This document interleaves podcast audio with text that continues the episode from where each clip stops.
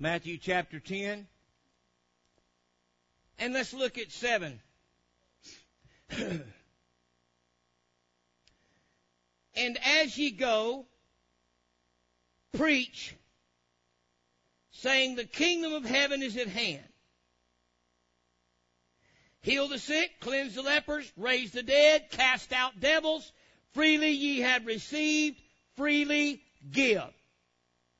Provide neither gold, nor silver, nor brass in your purses. Does that sound like we're supposed to bribe people? Does that sound like we're supposed to have a chili cook off? Does that sound like we're supposed to have a public fish fry? Does that sound like we're having a hot rod show in our parking lot? Does it sound like we're trying to sell something in a bazaar, which, by the way, is very bizarre? No, this is a different bazaar. it ain't that bizarre. now, so, provide neither gold nor silver nor brass in your purses.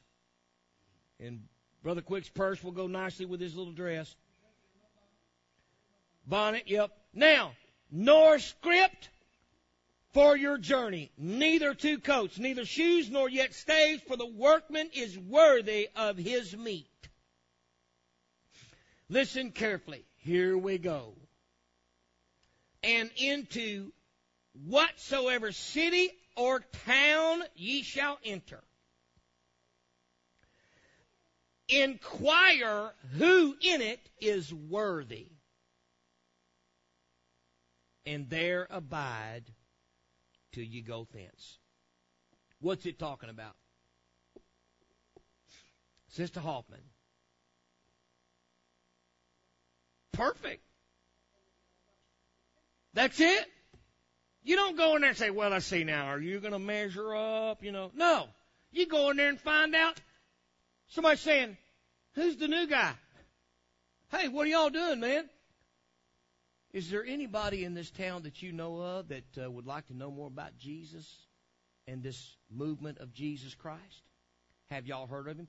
Oh yeah, man. As a matter of fact, uh, matter of fact, man, there's some people over there that's got to, man, that, that was just talking about that the other day. And uh, man, I think, yeah, man, they would love to have you come. So, well, we, we want to do some teaching around here. Uh, uh, where do they live? Right over on the corner, man. I'm sure they'd love to hear from you. Thank you. Appreciate that. You see how that works? over to that place, that's where you go. You don't go over somebody's trying to outcuss one another and trying to outsmoke and drink and dope everybody and trying to trying to uh, smooch on every woman they can come in contact with. You don't go up in a bar. You don't go up in a whorehouse and decide, well, you know, hey man, I think I'm gonna force this. Uh, does anybody want to know about Jesus in here? Somebody start pulling the gun out, shooting at you. You're not looking for people that want nothing to do with this. God will lead you to the right place. And He tells you to be on your guard. Listen to me on this message tonight. God tells you in His Word there to inquire who in that town is worthy. That means be on your guard and you look for somebody that's worthy of your time. Why? Because you ain't got time to be playing games with people. Neither do I. See what I mean? But understand, the world out there don't see it that way. These worldly churches don't see it that way. How many people can you stuff in this building? How much can we stuff in these offering plates? In these offering buckets that they have in these big churches? so that they can build another sanctuary, a bigger sanctuary, put more chairs and stuff more people in. Man, woo, we looking good to God. Well, you looking just like the other bar down the street is. Now, let's look what he said further. And into whatsoever city or town you shall enter, inquire who in it is worthy. And there abide till you go thence. Stay in that one place right there. And if people want to hear it, they can come to that place to hear it. You understand what I'm saying? You don't go from person to person to person to person to person unless God leads you there. And if He leads you, go for it. And listen what He says. And when ye come into an house, salute it, which means to embrace it. And if the house be worthy, if it truly is somebody there that wants to know more about Jesus and is so happy that you're there, you'll know it. Then let your peace come upon it. But if it be not worthy, let your peace return to you. What's it talking about? What's it talking about your peace? Hmm? That's good. Very good. That's exactly right. Here's that peace right here. Here's that peace. Let your peace return to you. Listen to what it says. And whosoever shall not receive you nor hear your words. When you depart out of that house or city, shake off the dust of your feet. So let me ask you a question. You ready?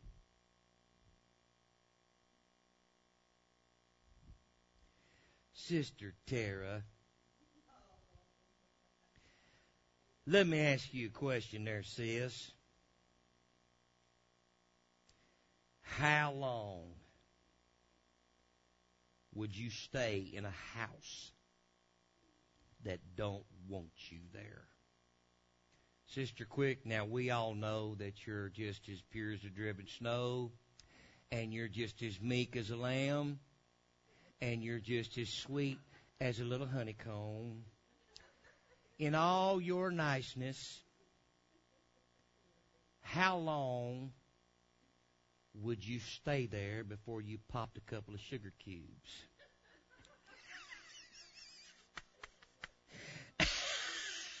and turned into a whole different you. you didn't see where I was going with that. I'm not making your life miserable. He's back there going, You're making my life miserable. You're, you're going to kill me here. Yeah, there you go. so you see, question is, how long? I've got these cameras all over the building. Amen. So let me ask you, brother, quick. I know you're very nice when it comes to people as well. I've seen you do it. A peacemaker, get along with everybody. How long, my brother, would you stay in a place that would just as soon see you dead as alive? Have no desire to have anything you're selling or pushing and you're a thorn in their side and they don't want you there. How long would you stay? But you know what? Well, okay, you're right. You're right. So let's take a look at what the word said. If they don't receive you. Did it say if they don't receive you 47 times? you know what that falls into right there? Casting your pearls before swine if they don't want it, you need to understand we're not desperate. This is a big thing about this message. You need to understand from Jesus tonight because this is a word from our King. We're not desperate.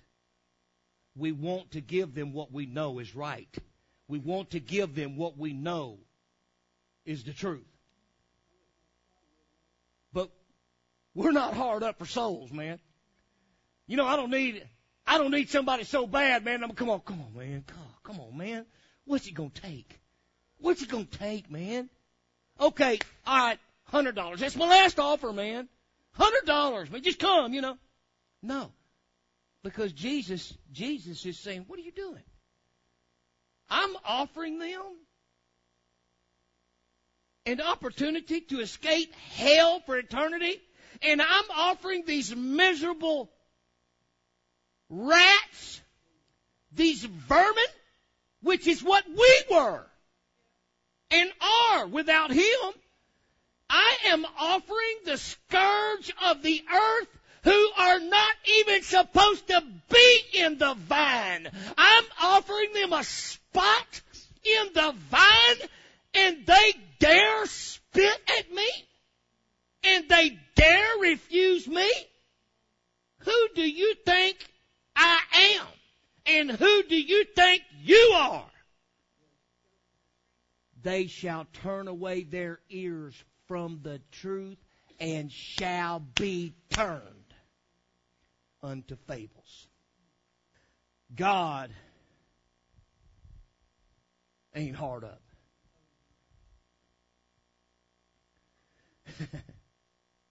he came to seek and to save that which was lost.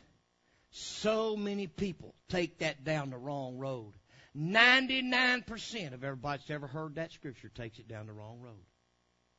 The Bible did not say he came, amen, to force people into it, to bribe them into it, to smooth them into it.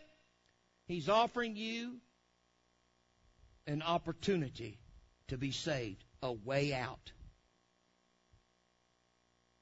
Take it or leave it.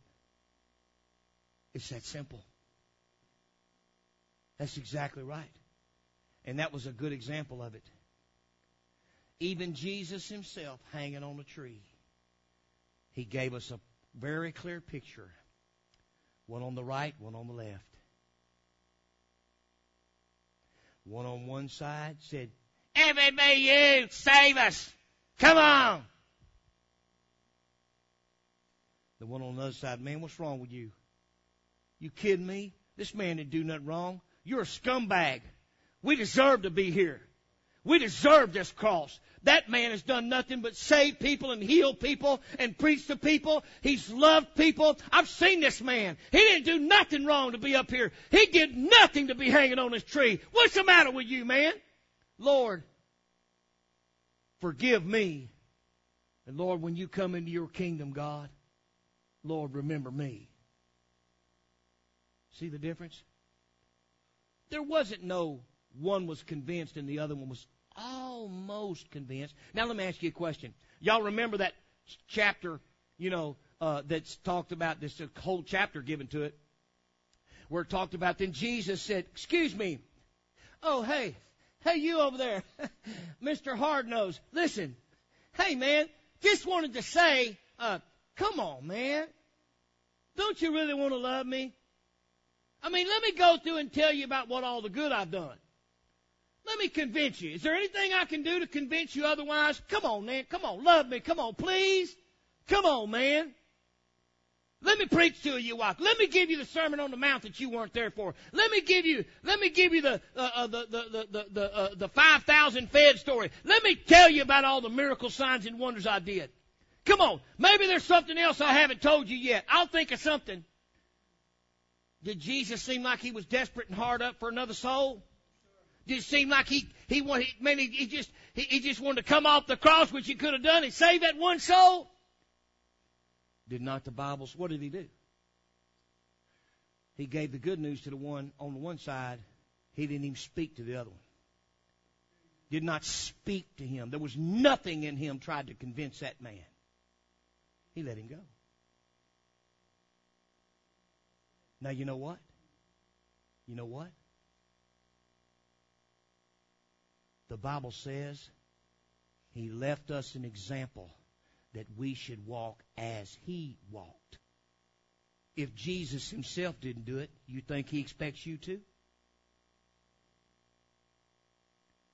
See, you are doing a good job. You are doing a good work. You are a great people of God.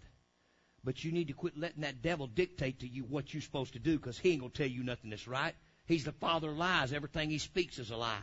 He's trying to tie your time up. He's trying to steal your joy. He's trying to keep you defeated when you should be walking in victory. You've got the victory. And let me tell you something.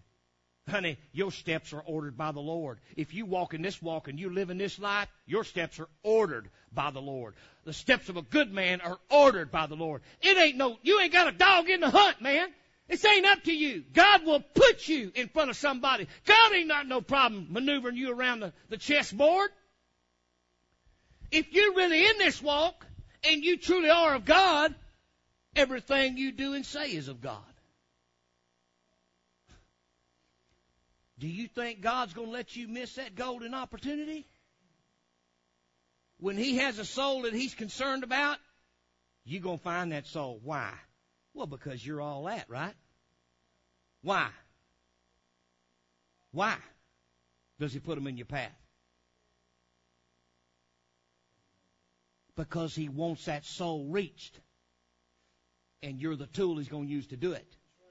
That's the reason he puts them in your path. Not having anything to do with you.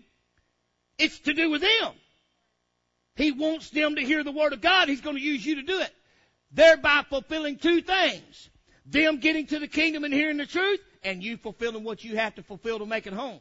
It's just another one of those jewels in your crown, so to speak, or as the word of God says, another one of your, uh, uh one of your uh, talents. That's right. All right. Are you with me so far? So let's go to Mark 6.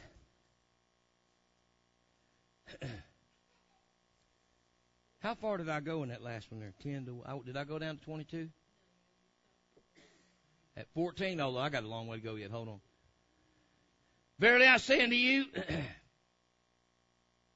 it shall be more tolerable in the land of Sodom for the land of Sodom and Gomorrah in the day of judgment than for that city. Behold, I send you forth as sheep in the midst of wolves. Be ye therefore wise as serpents and harmless as doves.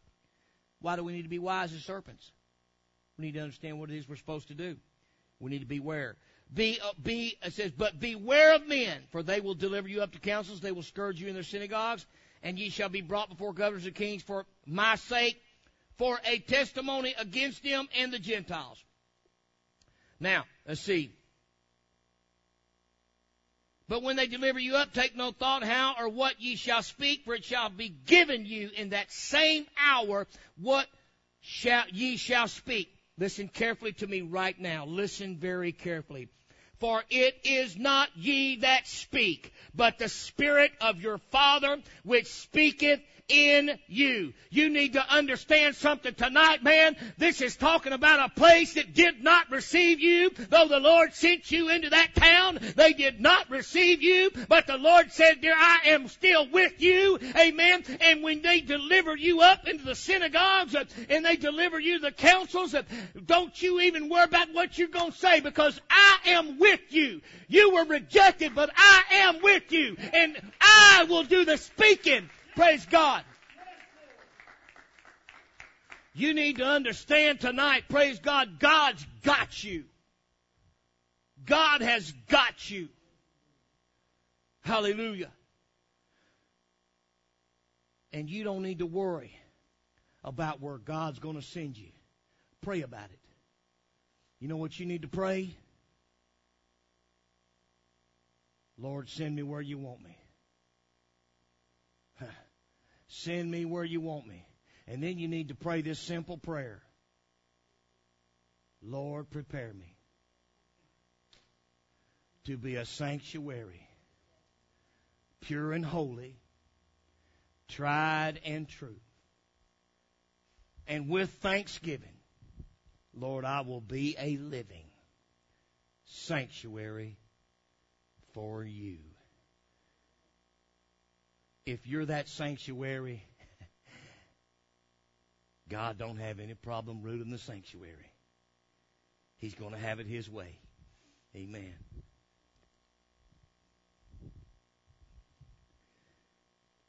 Amen. He said, And brother shall deliver up the brother to death, and the father the child, and the children shall rise up against their parents and cause them to be put to death. And ye shall be hated of all men for my name's sake. But he that endureth to the end shall be saved. All right, let's go to Mark 6. Mark chapter 6.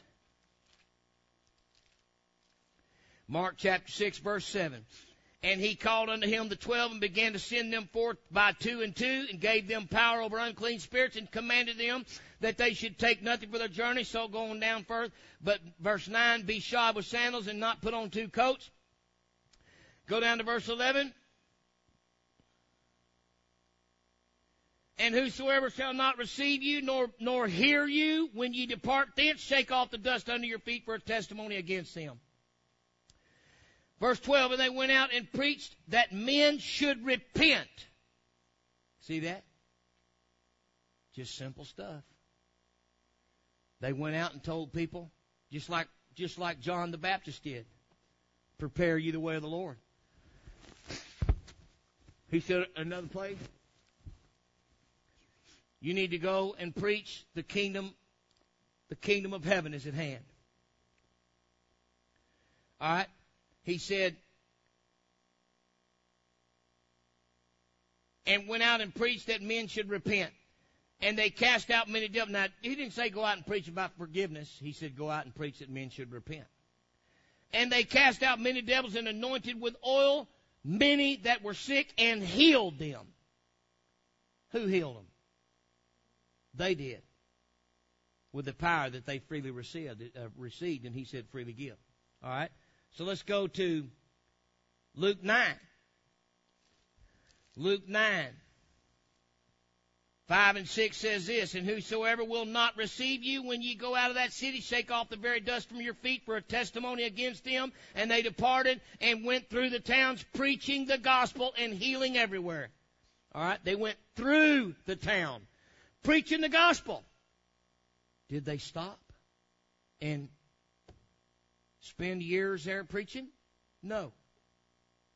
Now, look at Luke 10. Luke 10.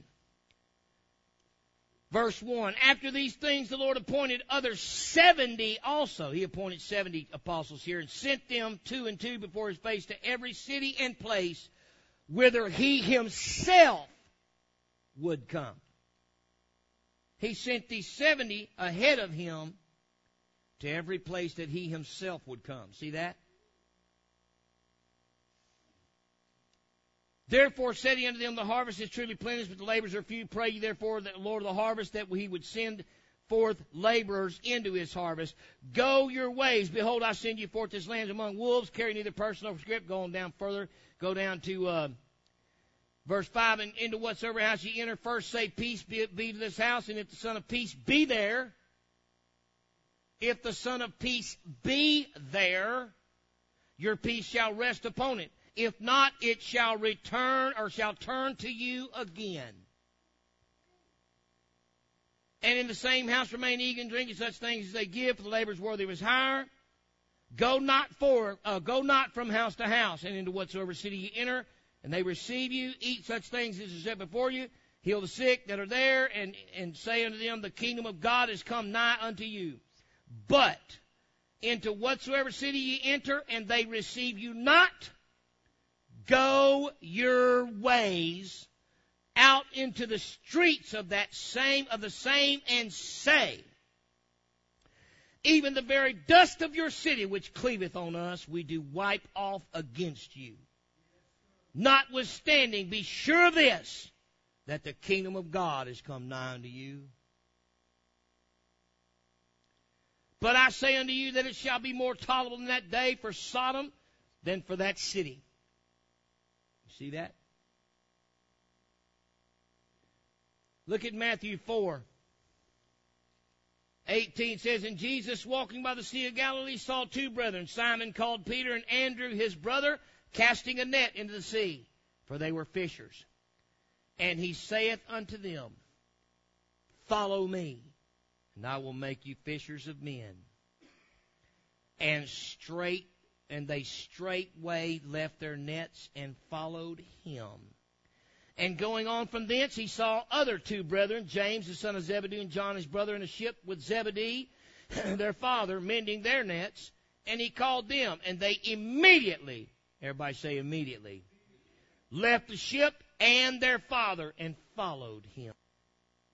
And Jesus went about all Galilee, teaching in their synagogues and preaching the gospel of the kingdom and healing all manner of sickness and all manner of disease among the people.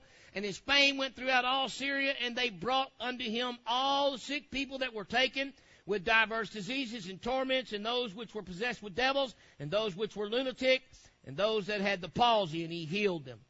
And there followed him a great multitudes of people from Galilee and from Decapolis and from Jerusalem and from Judea and from and from beyond Jordan. Now, did you notice how that Jesus pleaded with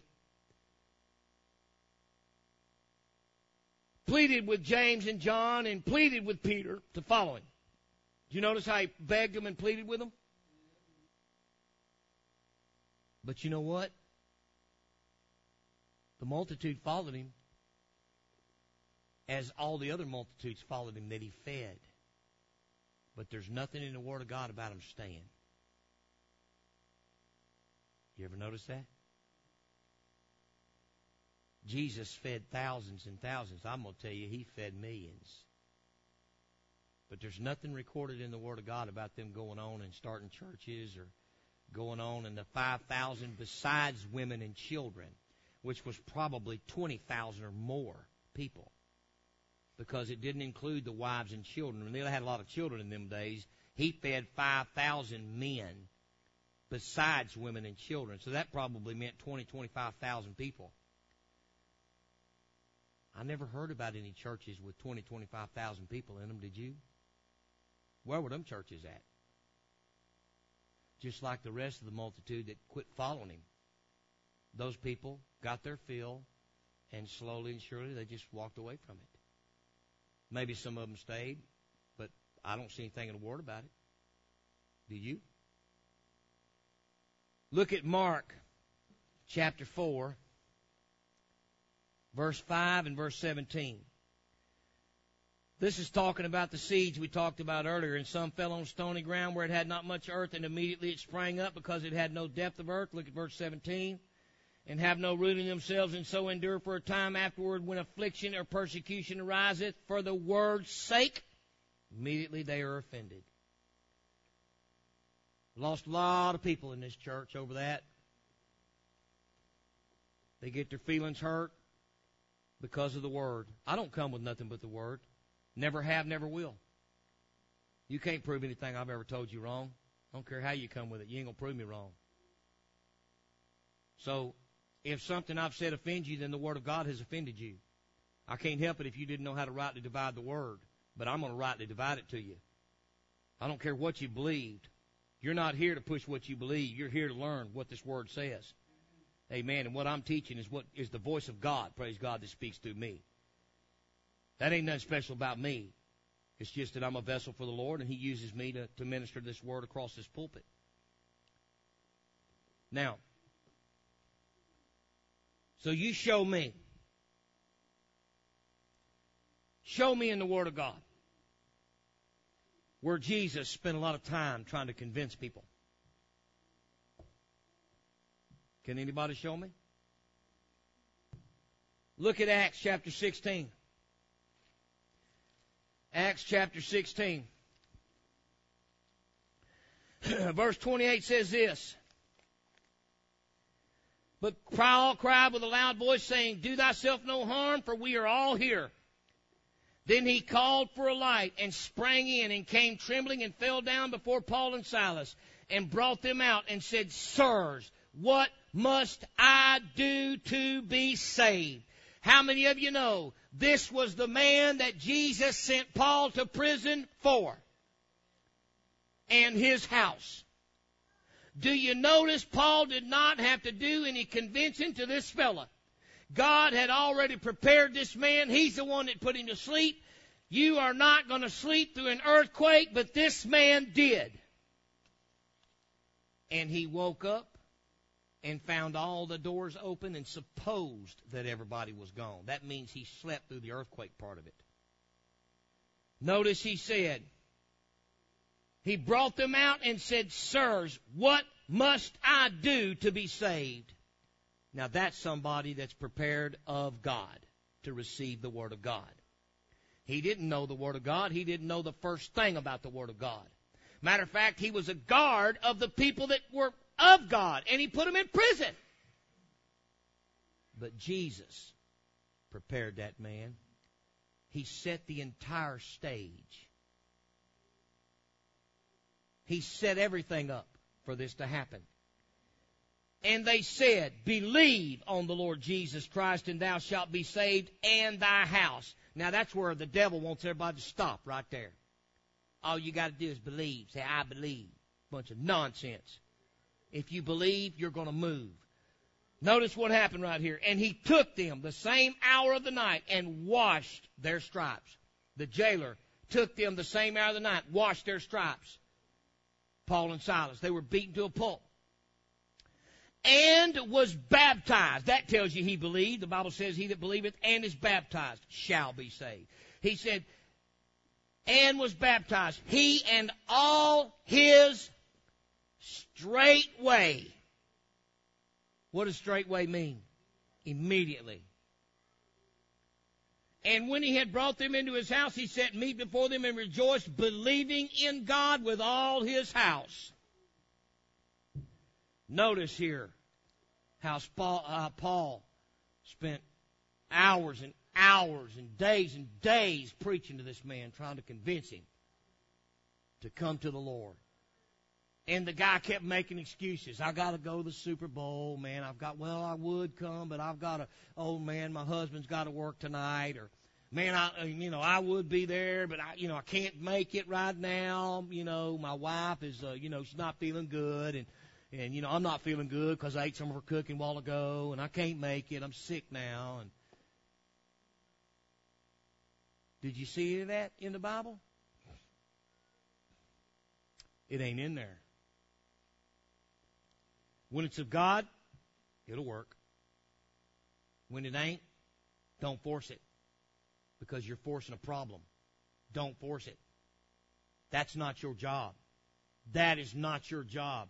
You're not to force this on anybody.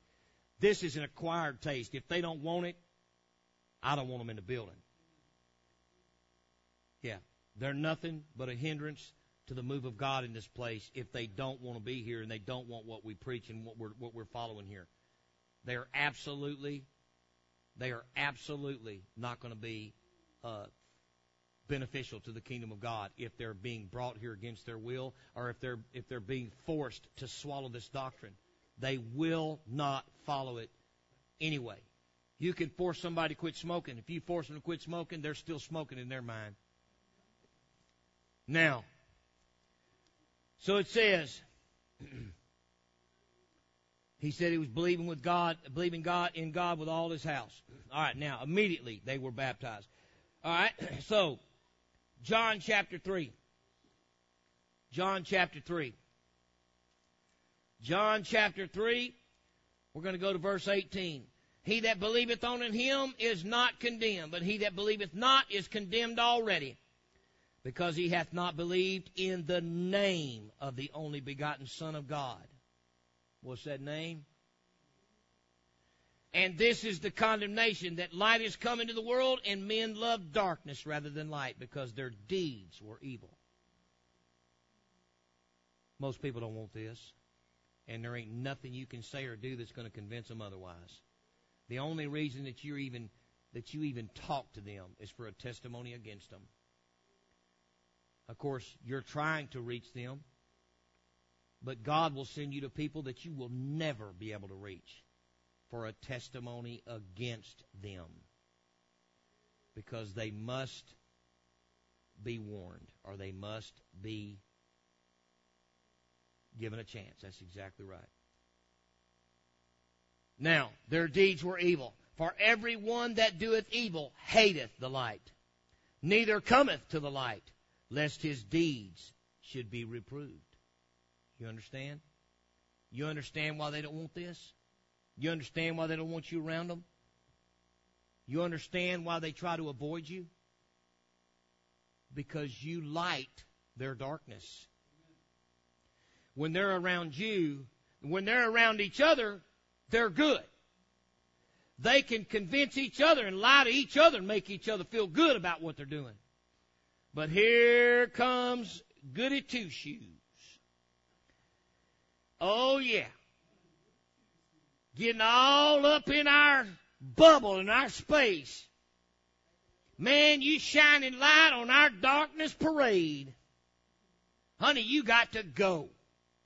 You just raining all up on my parade. And you're trying to, you're trying to save them from themselves, but they don't want you near them. Because when you're near them, they don't feel good. As long as you was with them, No problem. But, buddy, once you turned and once you started living a different life, now they can see your light. And that light shines on what they're doing wrong, and they don't want that nowhere around them. They can look good and on top of their game as long as they're running together. But when something better comes along, it's got to go. They can't stay around it because it exposes it exposes their darkness. Now, but he that doeth truth cometh to the light, that his deeds may be made manifest, that they are wrought in God. See that? See the difference? Those that are for this walk, they're going to come to the light. They want this. All this does is you just wield the sword, and it either makes them go right or left. That's all there is to it. That's that's what it is. Nut in a nutshell, right there. Why are you so surprised? Why is it that you're so surprised that 99% of everybody goes to the left? Why should that surprise us? Does not that book in your hand tell you that time and time and time again? Does it not confirm that in almost every page? So why? Why should we be so so blown away by people not wanting what it is we're selling? The Lord warned us. He said, The world hates you. Just know it hated me before it hated you. What does that mean? He said, I'm God. And they hated me to my face. They hung me on a tree, man. And I'm God. I mean, I showed them miracles that only God can do. Right before their very eyes. I'm going here to tell you today, buddy, a whole bunch of the people that he raised from the dead and healed their blinded eyes are most likely in hell today. I've seen that happen with my own eyes.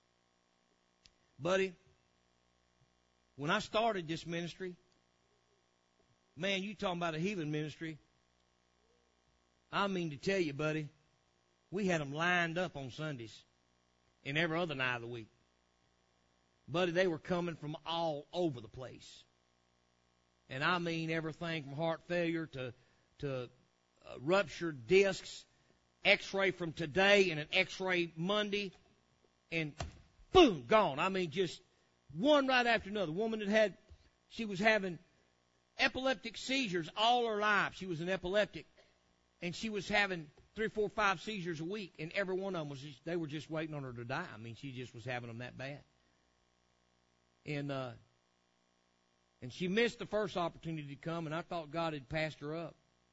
But the Lord spoke to me, and I asked him. I said, "Lord, is it still available?" And He said, "Yeah, tell her to come on." So she came. She came.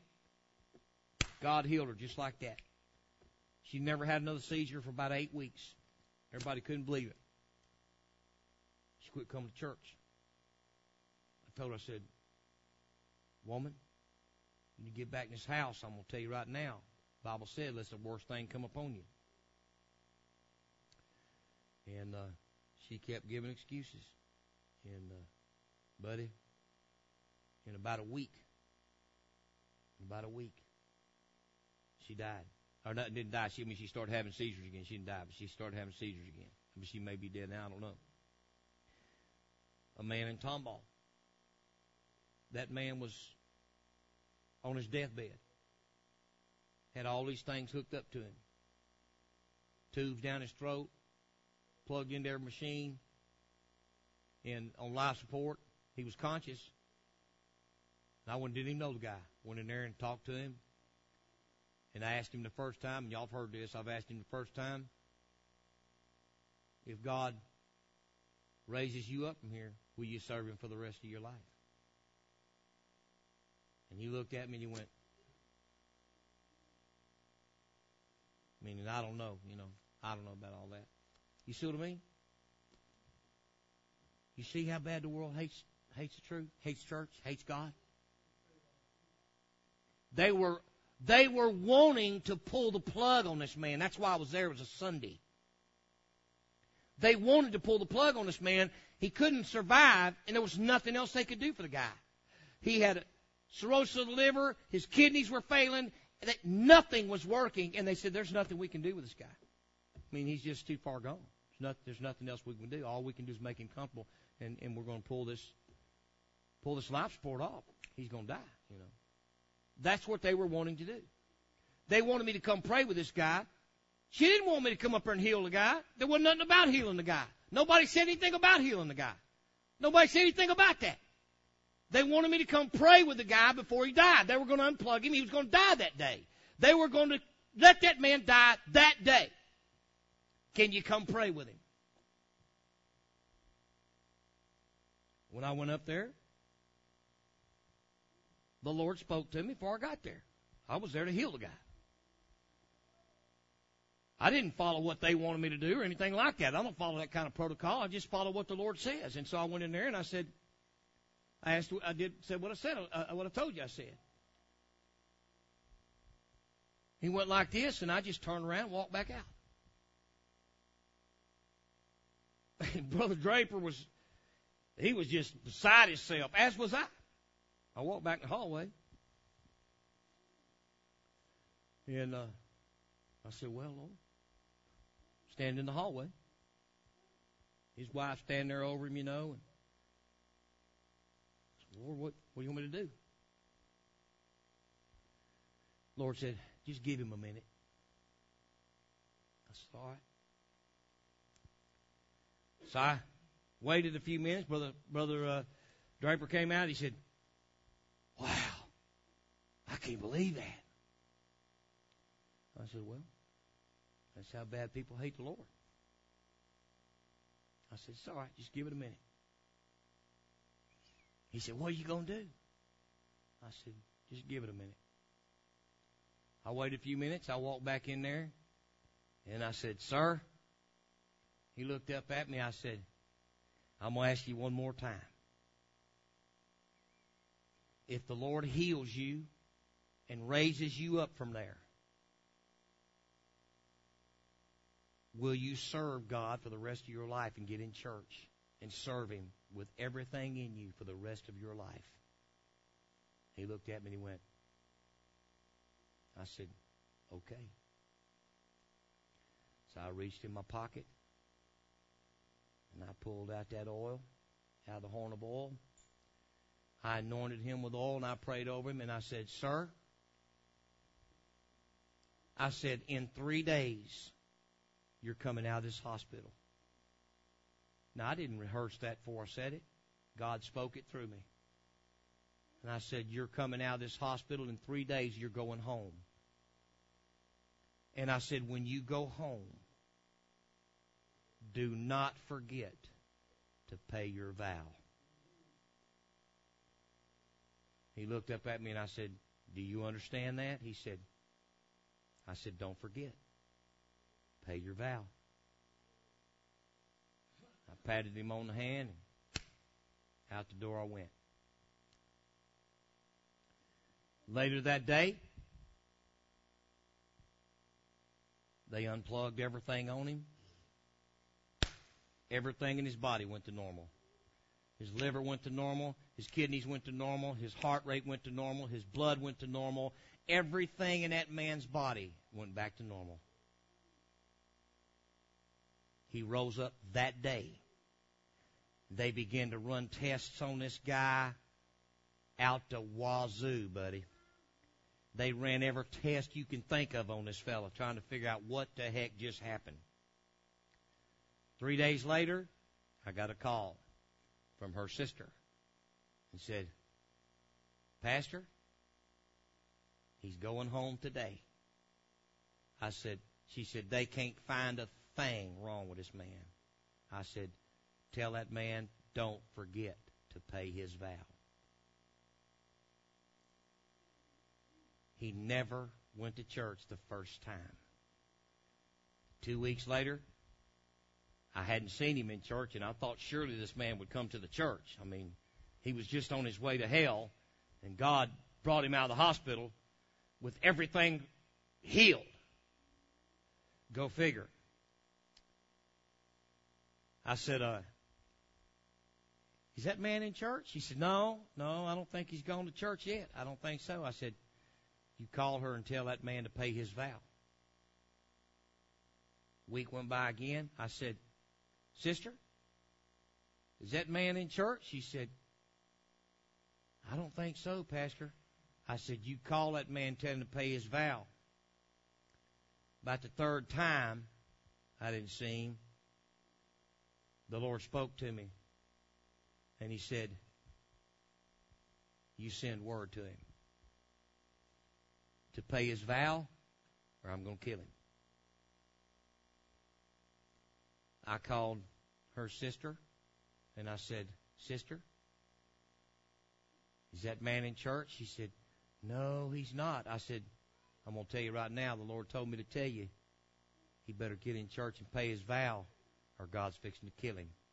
She said, Well, now, Pastor, he just came back from the hospital today. He went down there and had all these tests run again to make sure everything was still like it was, and he got a perfect bill of health today. He came back today, wasn't a thing wrong with him, and he said everything's perfect. I said, Okay. She's exactly arguing with me. And I said, Well, okay. All right. The very next morning, I was at the church praying. I got a call. Pastor, I said, mm-hmm. She said, uh, I just called to let you know that man got up this morning, he's walking across his kitchen, dropped dead on the floor. You see? So what does it take? What does it take to win somebody? Remember? Remember what Abraham told the rich man? Huh? Do you remember the rich man in hell wanted Father Abraham to send Lazarus back to warn his brothers? Do you remember what he said? Do you remember what he said? He said, Let me tell you something. They have Moses and the prophets. Let them hear them. For if they will hear not Moses and the prophets, then neither will they believe somebody though he come back from the dead. Let me tell you something. That man had never seen a miracle in his life like I performed on him with the power of God. And even for that miracle's sake, he would not darken the door of a church. You see? What does it take to convince somebody to serve God? I can tell you this you don't have what it takes. And you need to clearly understand that. If you have to convince somebody to serve God, they're not going to.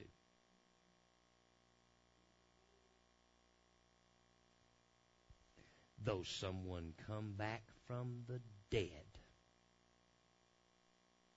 Because that's how blinded they are. And true blindness is an absolute self inflicted blindness. Their eyes they have shut. You see? You can't defeat that. Even Jesus couldn't defeat that. And Abraham, already being in heaven, certainly had enough godly wisdom to understand that. And he spoke it. Therefore, we should take heed to that word, don't you think?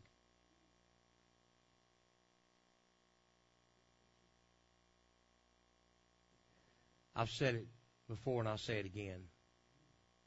There's nothing I would prefer more than having everybody we come across, especially family and friends, to grab onto this with everything they got and get in here and follow the truth.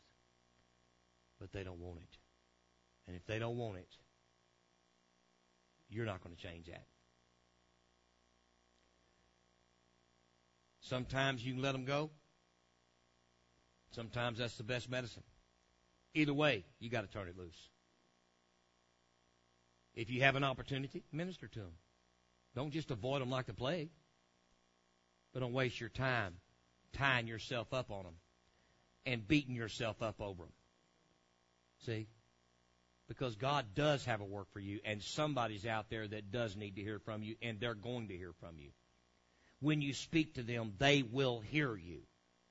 When you teach them, they will heed that teaching. When you warn them, they will heed the warning. And that's how you know it's a God thing. And sometimes it's a God thing anyway.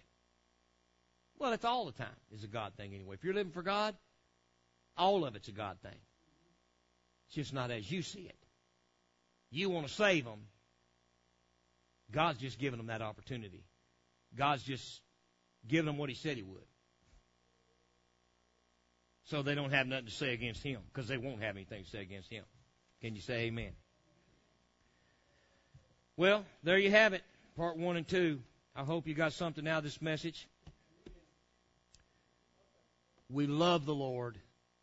And for those of you on the tape, please don't misunderstand me. Man, I, I, I know it seems hard, but this is the truth. It's the Word of God. I came with the Word of God. You saw it. And, uh, and it is rightly divided.